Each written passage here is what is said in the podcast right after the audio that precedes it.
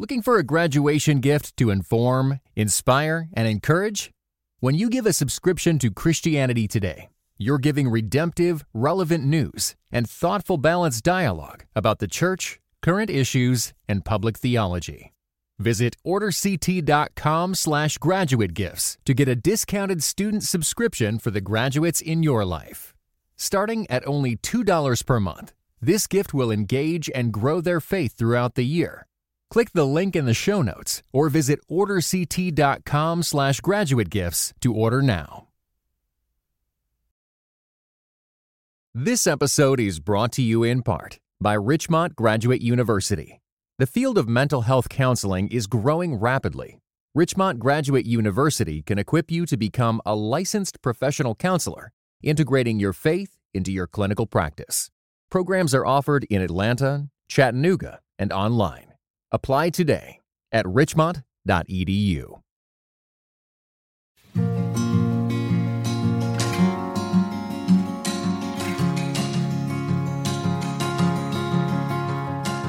Hello, this is Russell Moore, and you're listening to Signposts. And here on Signposts, I invite you every time to pull up a chair and to listen as I talk to thinkers and leaders about a whole range of issues, always looking for what Walker Percy used to call signposts in a strange land.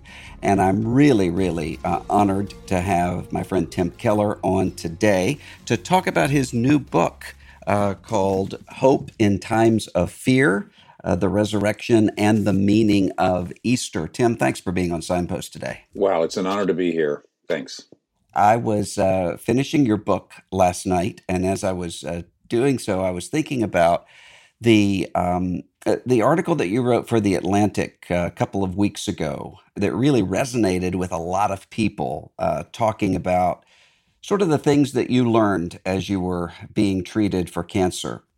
And one of the things that really struck me the most in that uh, article, and it showed up many times in this book as well, is how you you learned through this time that you could find much more joy if you didn't try to make a heaven out of the things that that could bring joy. Could could you explain a little bit about what what you meant by that?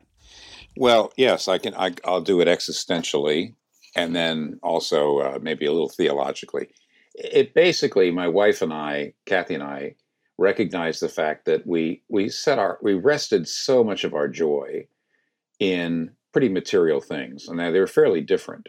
I tended to, in some ways, we were a little bit a little bit like gender stereotypes here.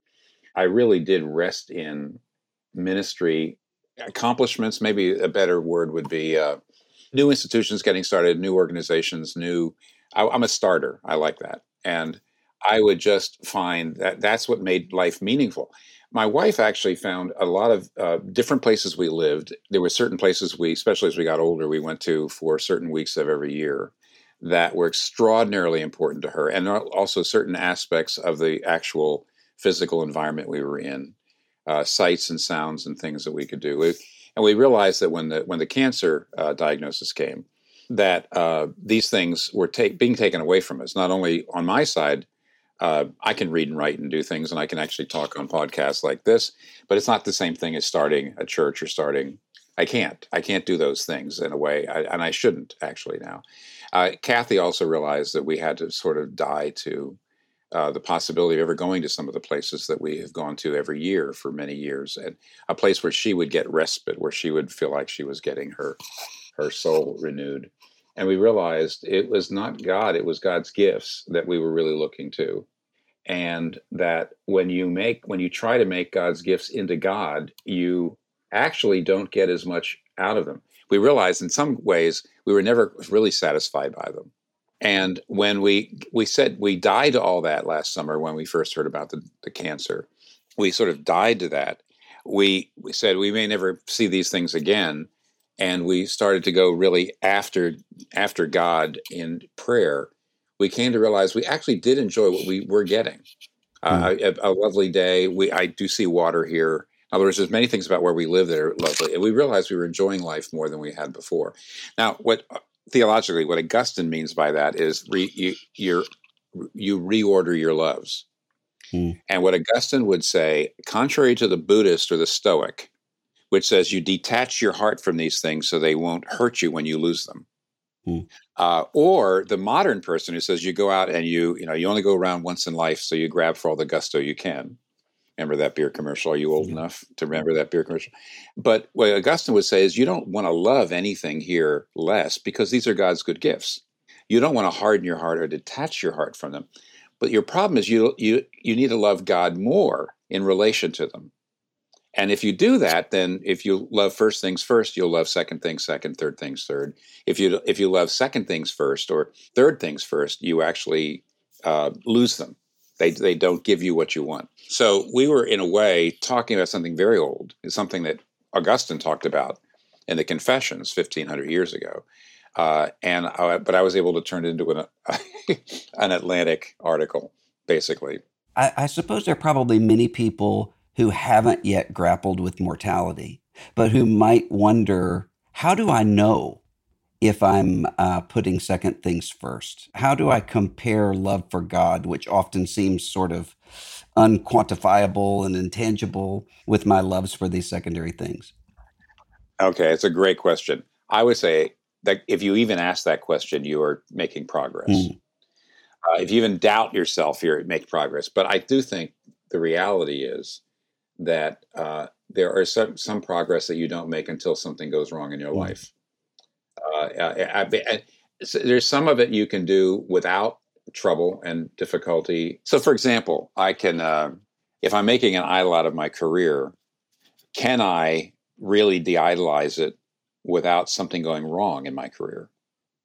Uh, can I can I actually say I'm working too hard, I'm too driven, and maybe you see some other friend of yours life blow up, perhaps over the same thing. And you say, I don't want to go there. I see what he did. You know, he started to lie. He started to do things because it was it was more important that he be successful than that he be honest or be virtuous. I don't want to do that. I'm afraid of that. So, is it possible for you to actually de idolize your career without there being some big problem in your career? Maybe. Mm. Give it a shot. Because if it's not sufficient, God will give you some mm.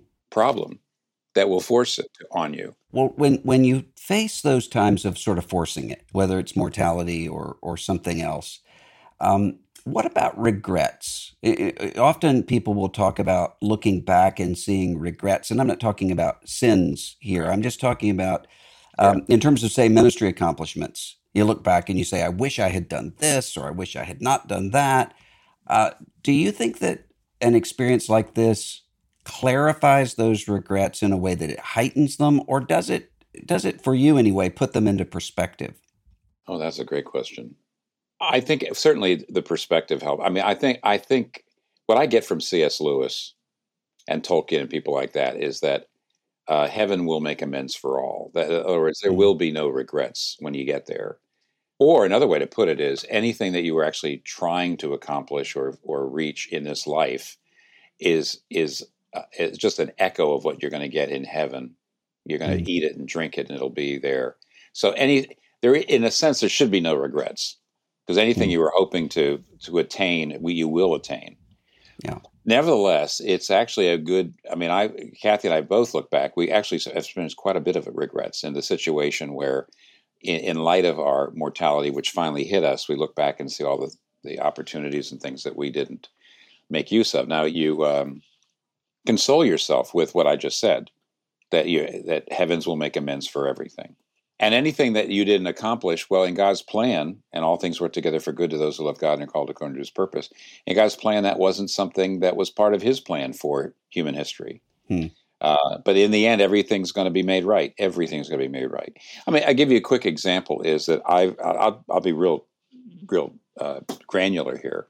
Is that I see other people people my age and people I know pretty well who have been much better at mentoring a younger generation of leaders than me.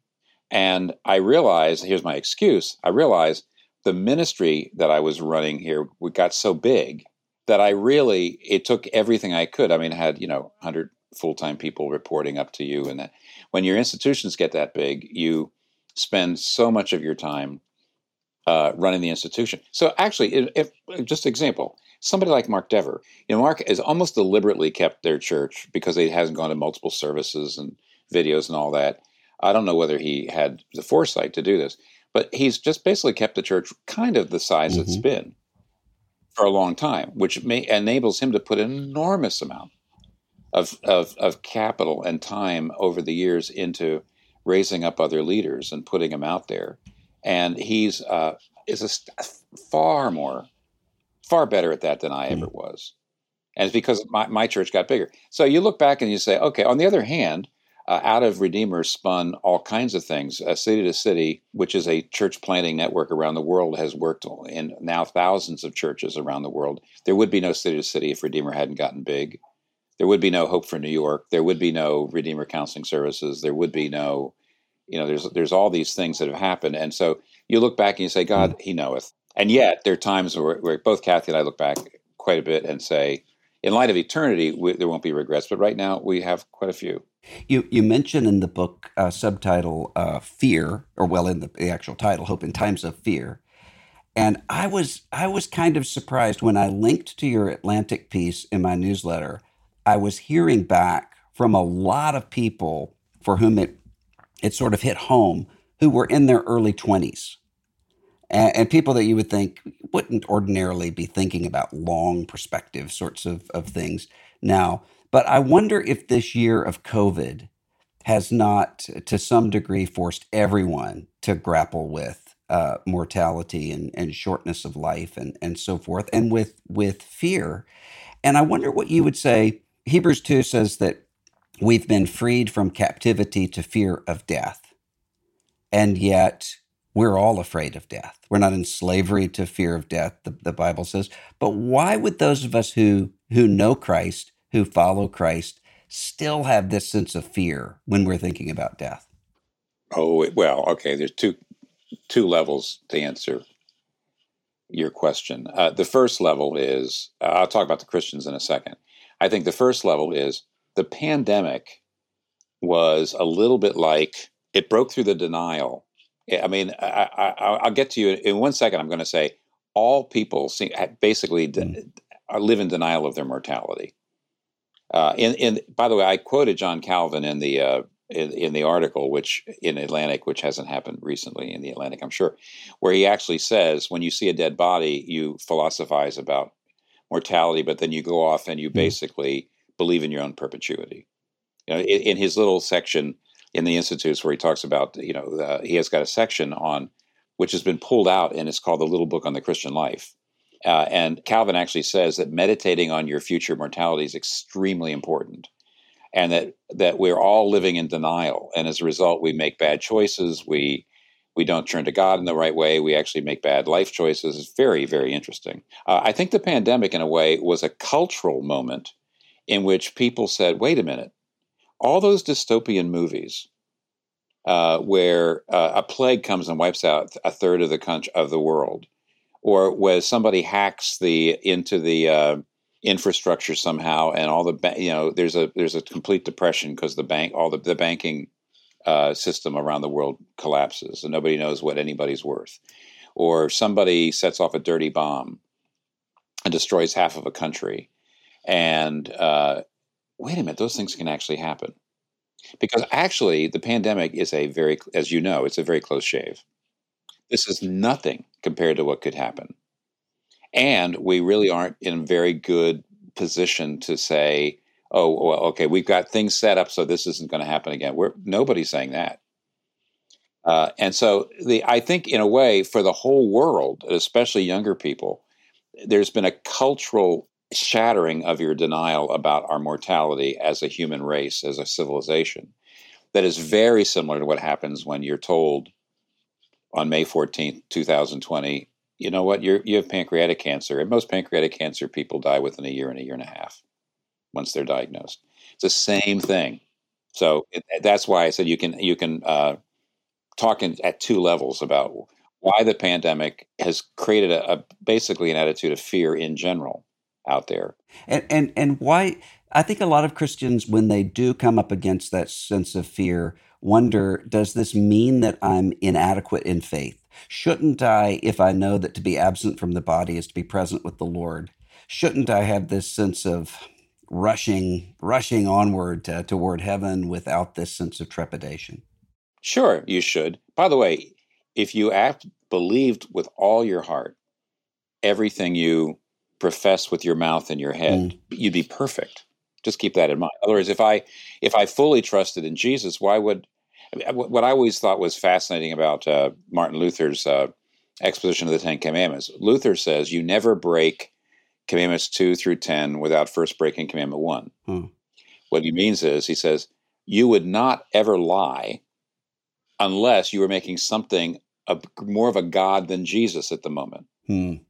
So I lie because oh, you know what? If I lie here, I could make a million dollars. Okay, well then money is your true god, your yeah. true security, your true success, and that means you're breaking commandment one, which is have no other gods before me.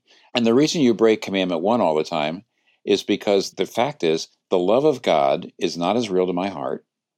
And It is not as real. To my, my faith is is weak. My the love of God is not as real to my heart as the love of popularity mm. or the love of being considered a successful person.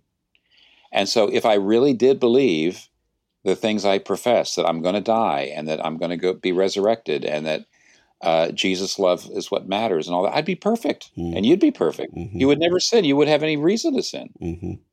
So, yeah, of course, of course, you should.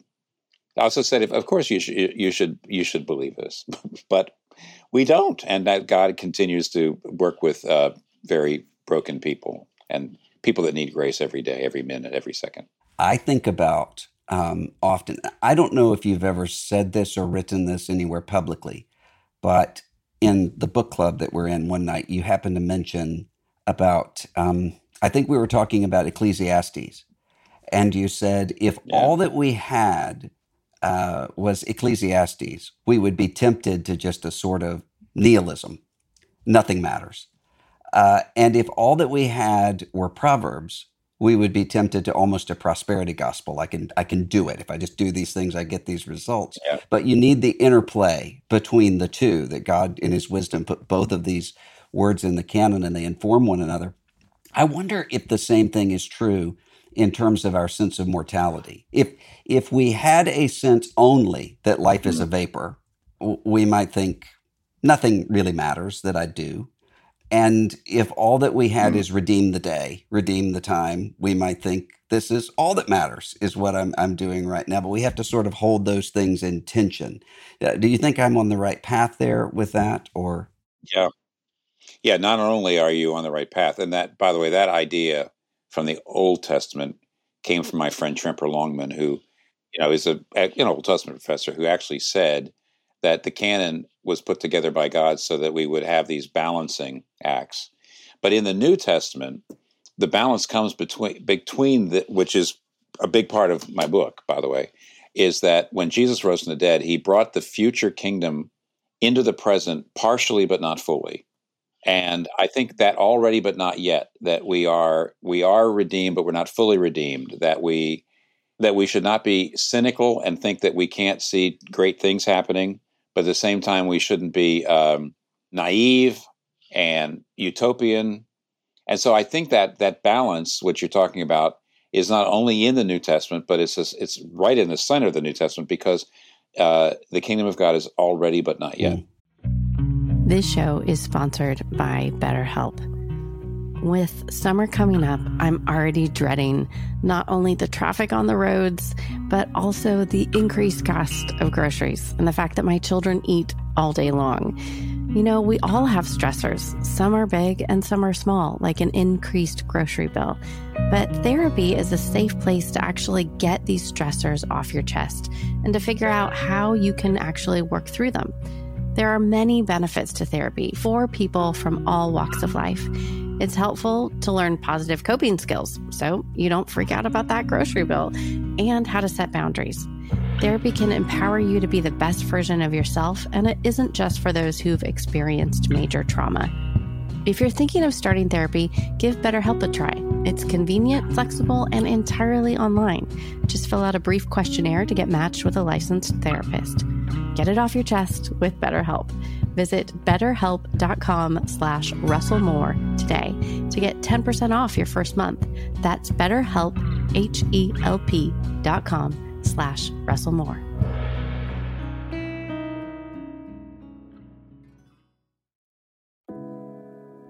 This episode is brought to you in part by Thomas Nelson, publisher of Nine Lives and Counting A Bounty Hunter's Journey to Faith, Hope, and Redemption, written by Duane Dog the Bounty Hunter Chapman.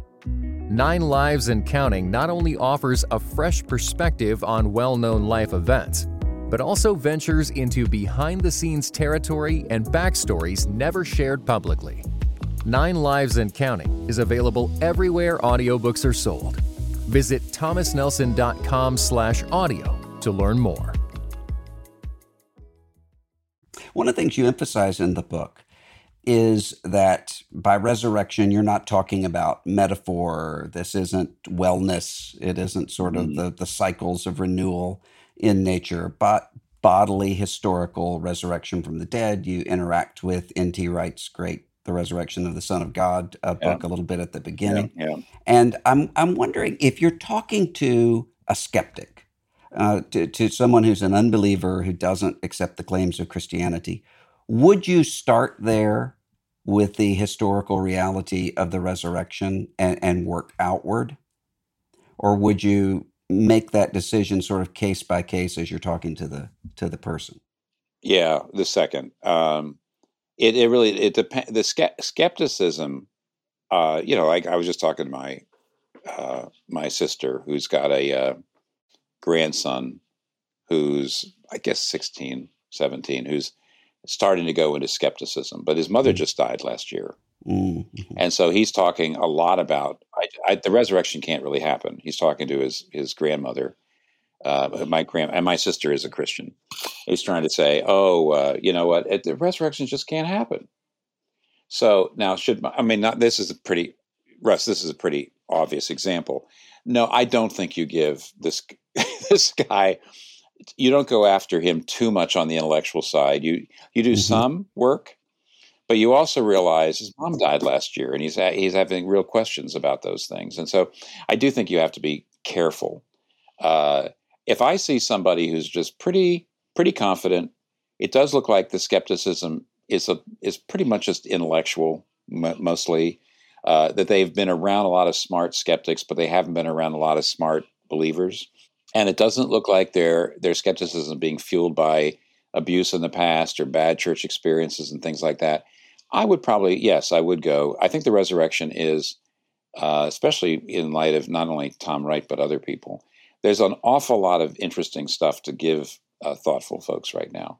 So if the person seems to be kind of fair-minded and not being driven in their doubts by other things, yes, I would go there. You, you mentioned the already not yet tension, and uh, one of the things that you said in the book is explaining what regeneration is as a fundamental. Um, I'm trying to think of how you worded it a, a radical reorientation of life.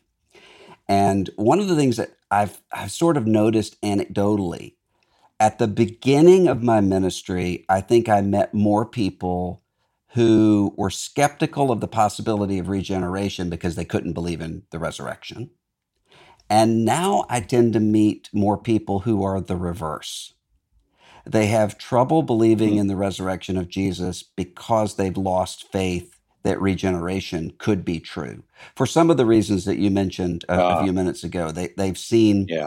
Institutions fail that they trusted. They've seen people Yeah. uh, that they they they really trusted as spiritual leaders uh, fall, and then they look at themselves and, and they say, "How how do I have newness of life when I'm I, I seem to be so unchanged?" Um, what word would you have to someone who's having difficulty there? Yeah. That's good. I mean, there's no doubt that, um, Russ, I would always say to people that faith is a mixture of reason and experience.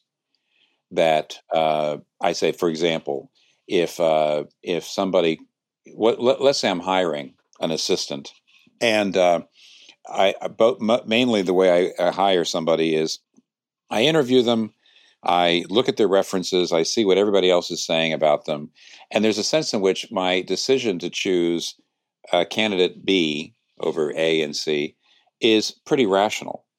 It's basically, but but it's mainly a probability. Frankly, it's it's like saying, well, it's likely that this is the right person, but then I actually have to I have to actually have faith uh, enough to hire the person, and then in a year or two, if the person really works out, then I'm actually totally sure this was the right person. So I have an experience. It takes a kind of risk, of course, and a commitment. Now, Tom Wright actually says that that outside of things you can you can prove in a laboratory, you know, like you know, compound A boils at at this temperature, at this you know barometric pressure, and that kind of thing. Is that apart from that, we really can't prove anything. We can't prove that anything mm-hmm. in history at all. If you want to talk about proof like that, but he says when it comes to the resurrection, there are there's there's tons of great evidence, as much evidence to believe in it as any other historical event. But then he would agree that it's it's putting your faith in it and going to Jesus Christ on the basis of it that creates that commitment and experience where you go from I really think there's really good reasons to believe this to I know it's true. I just absolutely know it's true. And and so I do think that when people um, are finding that their experience of the resurrected life is not very strong in them. Uh, in a way, Russ, when I was told I had pancreatic cancer, I would say I did feel a, a certain wavering in my faith. Why wouldn't I? And at that point, I did go back to the, you might say, the rational and reread a lot of what Tom Wright said, and it was hugely helpful. So I guess I would say, you know, if the existential is flagging a little bit, sure up the rational. Uh, if the rational doesn't take you all the way there, it can't take up the ex- existential. But I, I really do want to say, by the way, I want to say, and I have done this. I've had people say to me that uh, I I've walked away from Christianity because I had this very I had the, these the, you know I was going to this church and I found out that the that the um, uh, the pastor who I really looked up to was having an affair and was a total hypocrite and was abusive. And I just walked away. And I said, look, I don't want to be, I, you know, I have to be careful here. As long as if, yeah. if, the person himself or herself was a victim of abuse, then I wouldn't say this. But if the person was just disillusioned, I would say, okay, let me ask you a question. Does that person's adultery mean that Jesus Christ couldn't have been raised from the dead? And they'll say, well, no. I said, no, of course not. I mean, in other words, it's, it's, it's a non sequitur to say, well, because my pastor was a hypocrite, Jesus couldn't have been raised from the dead the reasons for Jesus being raised from the dead are not ultimately, you know, the uh, the quality of life of every one of his followers. And I said, I said, you you really do have to go and ask yourself the question: Why was I a Christian, or why did I go to that church? Did I said, did you do the the hard work of thinking these things out, or were you just taken up with the social, you know, the social community and that sort of thing? So, I think you have to go back and forth, and it depends. Again, like I'm glad you're pointing this out, case by mm. case. When we're talking about fear, uh, one of the things that comes up, of course, is just cultural uh, sorts of, of, fear. And um, I'm sure you saw yesterday, Gallup uh, released um, a, a survey showing that for the first time in their recorded polling, church membership is less than 50 percent uh, of the American public uh, church or any any house of worship membership down to 47 percent, and it, that's a dramatic fall over over 20 years. Uh, seems things seem to be kind of cracking apart uh, for a lot of uh, Christians when they're when they're looking at this. Um, if you had to predict uh, sort of where this is going in terms of secularization and what is the church in America going to look like, say, 20 years from now? Uh, of course, you, you, are not psychic, we know that, but um, what, what would you what would you guess? Ah, okay. You know what? I I really feel like you, you need to get Ross Douthat or somebody like that on to talk about the future of the Catholic Church. I just don't feel like I can speak to that. And they are a pretty major part you know, when we talk about Christianity in America, sorry, they are they're a big piece of it. But when it comes to Protestantism, here's what I think is going to happen over the next 20 or 30 years. First of all, uh, the number of uh, nominal believers, that is, people who believe and are part of churches mainly through cultural and social pressure or benefit, which is how an awful lot of people in this country have been part of the, the church. In other words, there was either social pressure or social benefit to just being part of the church or, or family tradition. What happens is more nominal believers, uh, they, they, they are being shed. And we're going to get down to people who uh, basically the religion is not inherited but chosen and it's thought out. Now, when you get down to that group, that you can have attrition there too, but they don't. They the attrition. There's much more retention. So, a kind of a nominal Methodist who uh, family who goes to the Methodist church every so often, and they were historically Methodist, but nobody's really all that strong in their beliefs. Uh, they, the, the idea that their children would grow up and say, "I'm not Methodist, I'm not a Christian," that's the chance of that are very high. So the retention rate of a nominal is not very high. The retention rate of more conservative and orthodox uh, of their children is way, way, way higher. So first of all, you're going to shrink. Secondly, not uh, w- white people are far more secular and individualistic than non-white people. Non-white people are more religious and they're more communitarian or communal. Uh, and uh, non-white people's uh, birth rates are lower. They uh, uh, immigration is going to come in, and you're going to see, I think, a shrinking of the church down to where I don't know where it's going to be. It could be down to like 20 to 30 percent, and then it'll start to grow again, and it'll be far more multi-ethnic, and it'll be far more orthodox. So it, when I was growing up, there was a kind of uh, evangelical conservative sliver. The majority of people who went to church were mainline Protestant. That mainline Protestant will be the sliver, and the majority of people will be evangelical or Pentecostal or something like that, and it'll be uh, at least more than half non-white. My guess is if the population is, um, say, 50% white 20 years from now, or 45% white, the church will be more like 60 or 70% non-white and 30% white. That's like it is in New York.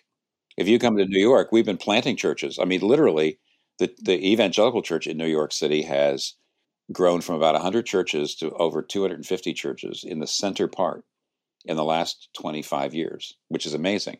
But probably no more than a third of the people in those churches are white. So I, I my guess is that what I'm seeing in New York will be the, the future here. You'll, you'll shrink down. You're not going to see 75%, 50% church membership or church attendance and that sort of thing. But it'll get down to like, it'll get down to 25 to 35%. It'll be largely, it'll start growing again. Uh, secularization will actually bottom out in about 20 or 30 years. Um, Islam will grow here too. So, because for for a lot of reasons, I don't know if that if you find that interesting or not, Yeah. but that's but not uh, but not to this inevitable sense of secularizing everything. The future is disenchanted. You, you no, no, no. As a matter of fact, I mean, all the ask anybody in dem, in demographics, the the world is actually going to get less secular as time goes on. Hmm. A lot of that has to do with birth rate and things like that, but uh, but also evangelism, you know, and, and uh, Yeah. that sort of thing. So, Uh, if if you were going to give a word to, I mentioned a few minutes ago how surprised I was at all the 21, 22 year olds who really resonated with with the Atlantic article. If you had to give a word of advice to that 22 year old Christian who's a little scared, a little nervous uh, about the future, and you said, "Here's one thing you should really concentrate on as you go forward," uh, what, what would you what would you advise? Hmm. Well, you know what? I've all this entire podcast, I've sort of dodged all of your Hmm. questions by saying case by case. uh, I don't know if I can quite do that on this one.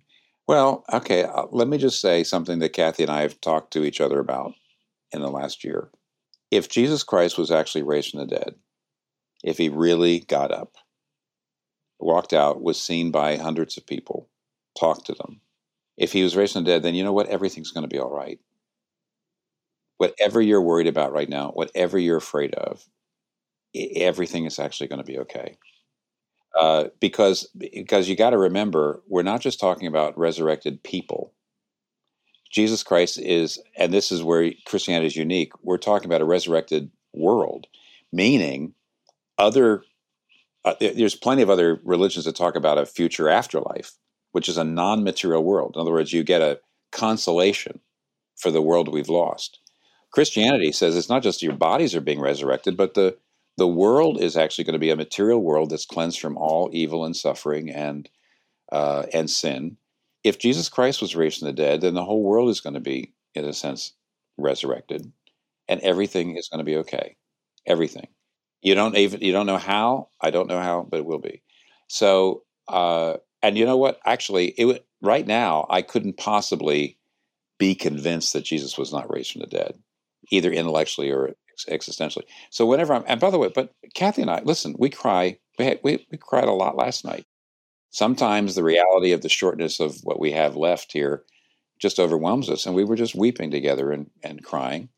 And then you say, if Jesus Christ was raised from the dead, it is going to be okay. And then you can wipe your tears, but you don't stop crying. Uh, it's like salt in the wound that keeps the wound from going bad, uh, that keeps the wound from getting infected.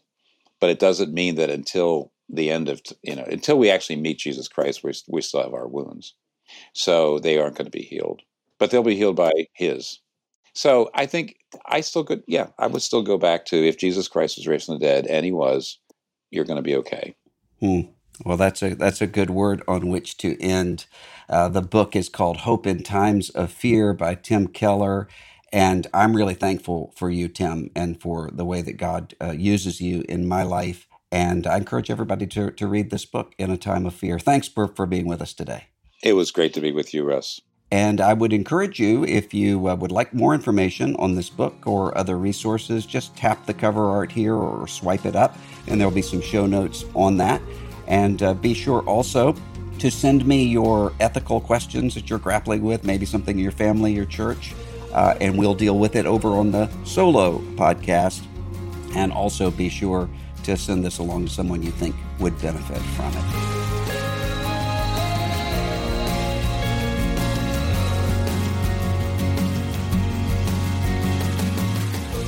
This is Russell Moore, and you're listening to Signposts.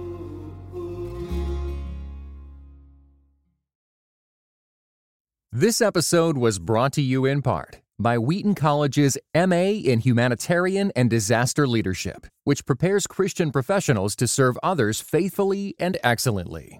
Called to help people facing disasters, human trafficking, poverty, or displacement as refugees? Visit wheaton.edu/hdl.